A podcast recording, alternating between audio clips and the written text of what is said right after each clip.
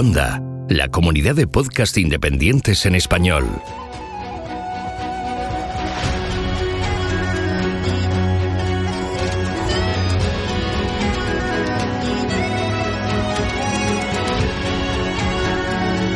Estás escuchando Geocastaway, el podcast de geología y ciencias de la Tierra.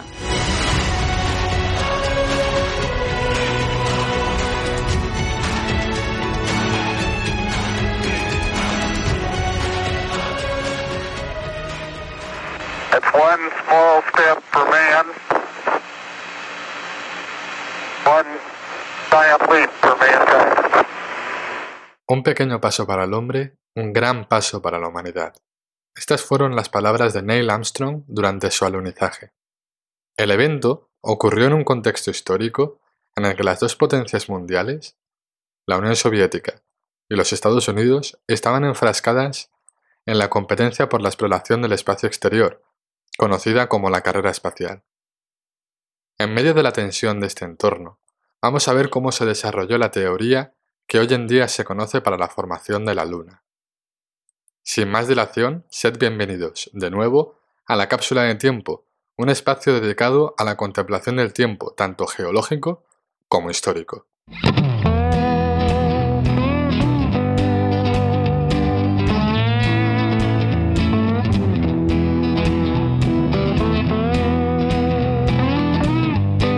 Capítulo 2. Génesis, según Hades. La Luna. La Unión Soviética tomó la iniciativa en esta carrera, lanzando dos satélites terrestres por medio de las conocidas misiones Sputnik 1 y Sputnik 2, siendo esta segunda la que alcanzaría mayor fama por convertirse en la primera misión en poner en órbita a un ser vivo, la perra laica. La década de los años 60 fue la más intensa dentro de la carrera espacial. Conservando su ventaja, el 12 de abril de 1961, la Unión Soviética lanzó la misión Vostok, la cual fue pilotada por Yuri Gagarin, convirtiéndose así en la primera persona en orbitar el espacio.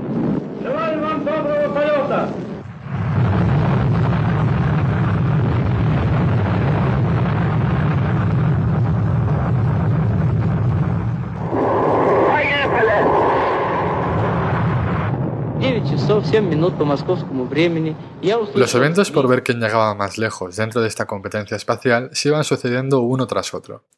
Estados Unidos lanzó el primer satélite de comunicaciones activo en 1962. Valentina Tereskova fue la primera mujer en orbitar el espacio en el 63. Ese mismo año, Estados Unidos pondría en órbita el primer satélite geoestacionario. A mediados de los años 60, durante la misión Vostok 2, la Unión Soviética sería de nuevo la primera potencia en enviar a Alexei Leonov a realizar algo único, caminar por el espacio.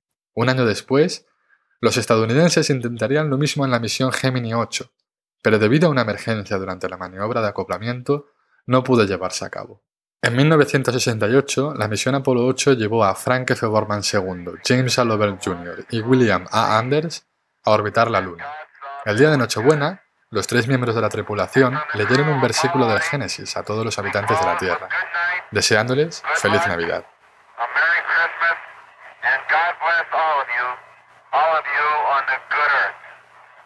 Un año más tarde, el mundo entero escucharía la frase con la que hemos abierto el programa de hoy, momento que marcó el inicio del final de esta carrera que, movida por intereses políticos, irónicamente contribuyó a plantear una exploración del universo, que no acabaría en 1975 como sí lo hizo en la carrera espacial, con el fin de las hostilidades entre las dos potencias que, tras años de competencia, colaboraron juntos en la misión Apolo-Soyuz. Gracias a toda la información obtenida en la década de los 60, el astrofísico Víctor Sergei Safronov pudo postular su hipótesis sobre la acreción planetaria, que comentamos de forma general en el anterior capítulo.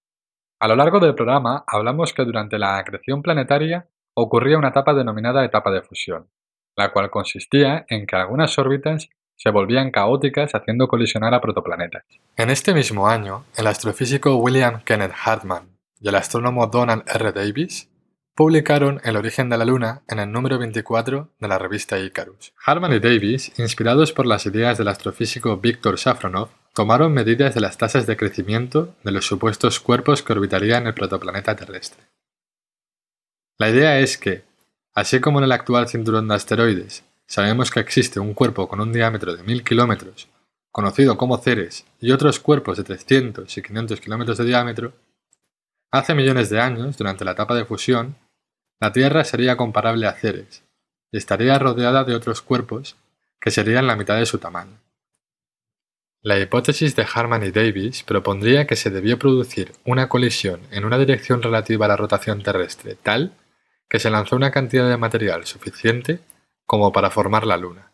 Durante la primera presentación de esta teoría, en 1974, los doctores Harman y Davis tuvieron un encuentro con los investigadores de Harvard Walter Cameron y William Ward, quienes estaban trabajando en la misma idea, pero desde un enfoque diferente, el momento angular del sistema. En su estudio, que posteriormente publicaron en el 76, concluían que un cuerpo tres veces mayor que la Tierra debió impactar sobre ella para formar la Luna.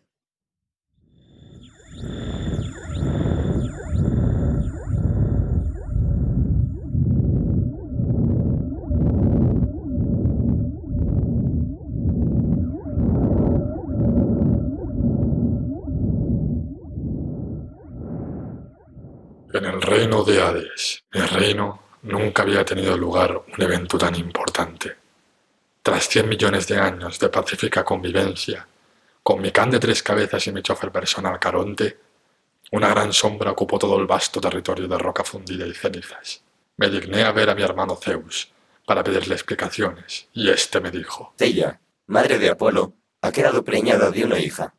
Su vientre irá creciendo con el embarazo y, desafortunadamente, hermano mío, tu reino será destruido por ella. Una vez llegado el día, sentado a pocos kilómetros de mi reino, dije las últimas palabras de despedida. Algo tan bonito, tan precioso, desaparecería en la inmensidad. La colisión desprendió una gran cantidad de material al universo. Tuve que protegerme para impedir que esas rocas me alcanzaran. Tras años de espera, el material al fin me dejó vislumbrar lo que había quedado de mi reino. No se había destruido. Todavía estaba como un gran superviviente de fuego y escombros, girando y concentrando material a su alrededor. Años han pasado desde dicha colisión. Ahora estoy de vuelta a mi reino, donde todo vuelve a ser normal, excepto que en el cielo, cuando la estrella de Apolo no ilumina el planeta, una gran esfera gris danza alrededor. En ella se ha instalado mi sobrina preferida, aquella que no permitió que mi reino fuera reducido a cenizas, Artemisa, diosa de la luna, hija de Tella.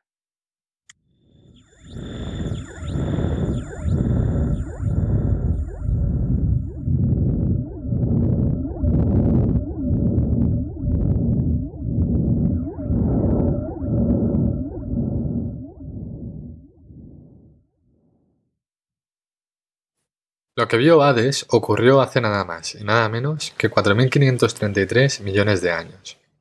La teoría del gran impacto, surgida del resultado de la combinación de un contexto histórico de competencia entre dos potencias y el trabajo de colaboración entre científicos de ambos bandos, establece en líneas generales cómo se formó la Luna, explicando que se debió producir una colisión dentro de la etapa de fusión entre un protoplaneta conocido como Tella y la Tierra. Las causas del choque se localizan en los puntos de Lagrange, puntos en los que la fuerza de la gravedad del Sol se anula con la fuerza de gravedad del planeta.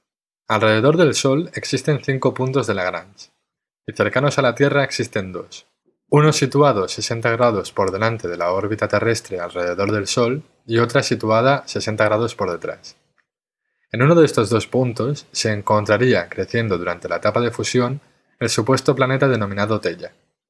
Cuando Tella creció lo suficiente, o cuando, según Hades, el embarazo de Tella estuviera llegando al momento de la concepción de Artemisa, la masa de dicho planeta provocaría que se saliera del punto de Lagrange, adquiriendo una órbita caótica. De tal forma que, ya que ambos planetas recorrían el mismo camino alrededor del Sol, terminarían por colisionar. Las consecuencias del impacto es lo que marcaría el proceso por el cual este choque daría lugar a la Luna ya que, debido al impacto, se generaría una cantidad de fragmentos o restos de material que orbitarían alrededor de la Tierra por la fuerza de gravedad de ésta. Por coalescencia, estos derrubios formarían la Luna. Los más escépticos se preguntarán, ¿y cómo saben todo eso los astrofísicos y los astrónomos? La respuesta la encontramos de nuevo gracias a la carrera espacial y los datos recogidos en ellas. En la misión Apolo se tomaron muestras sobre las cuales se realizaron estudios de isótopos estables de oxígeno, demostrando que la composición química de las rocas lunares y del suelo lunar son muestras con una composición idéntica a la de la Tierra. Una solución a este problema es que, en un momento determinado, el manto diferenciado de la Tierra fuera eyectado hacia afuera a partir de una colisión. De ahí la teoría del impacto. Las teorías a las posibles soluciones de los datos que se tienen de todas las misiones espaciales no son creencias de fe, como ocurre en un mito. De hecho, las teorías se han comprobado a partir de simulaciones complejas realizadas por ordenador, que indican, por ejemplo, qué porcentaje de Tella pasó a formar parte de la Luna, un 2%, o qué pasó con el núcleo de Tella, el cual, según estas simulaciones, pasó a formar parte de nuestro planeta. Tras el choque, el planeta volvió a ser el cuerpo incandescente del que Hades se enamoró, con la única diferencia de que ahora disponía de una órbita de escombros alrededor de él, los cuales en pocos años, desde el punto de vista geológico, pasaría a convertirse en la Luna. Terminamos este mes llegando al final del periodo adeano y acercándonos a la configuración final de nuestro hogar, aquella que en un momento Carl Sagan describió como un punto azul pálido. Antes de despedirme, me gustaría hacer una mención a Vicente Escorihuela por su gran comentario de ánimo, al igual que a todas las compañeras y compañeros que me han apoyado en el proyecto.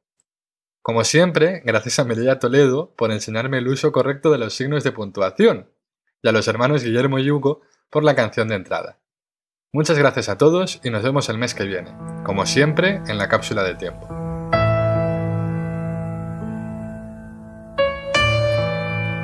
Mira ese punto. Eso es aquí. Eso es casa. Eso es nosotros.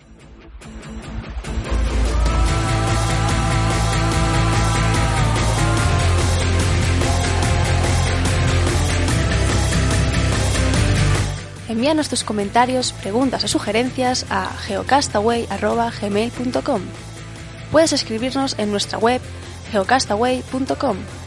Búscanos en Facebook y en Twitter. Y escúchanos también a través de iTunes, Evox o Miro.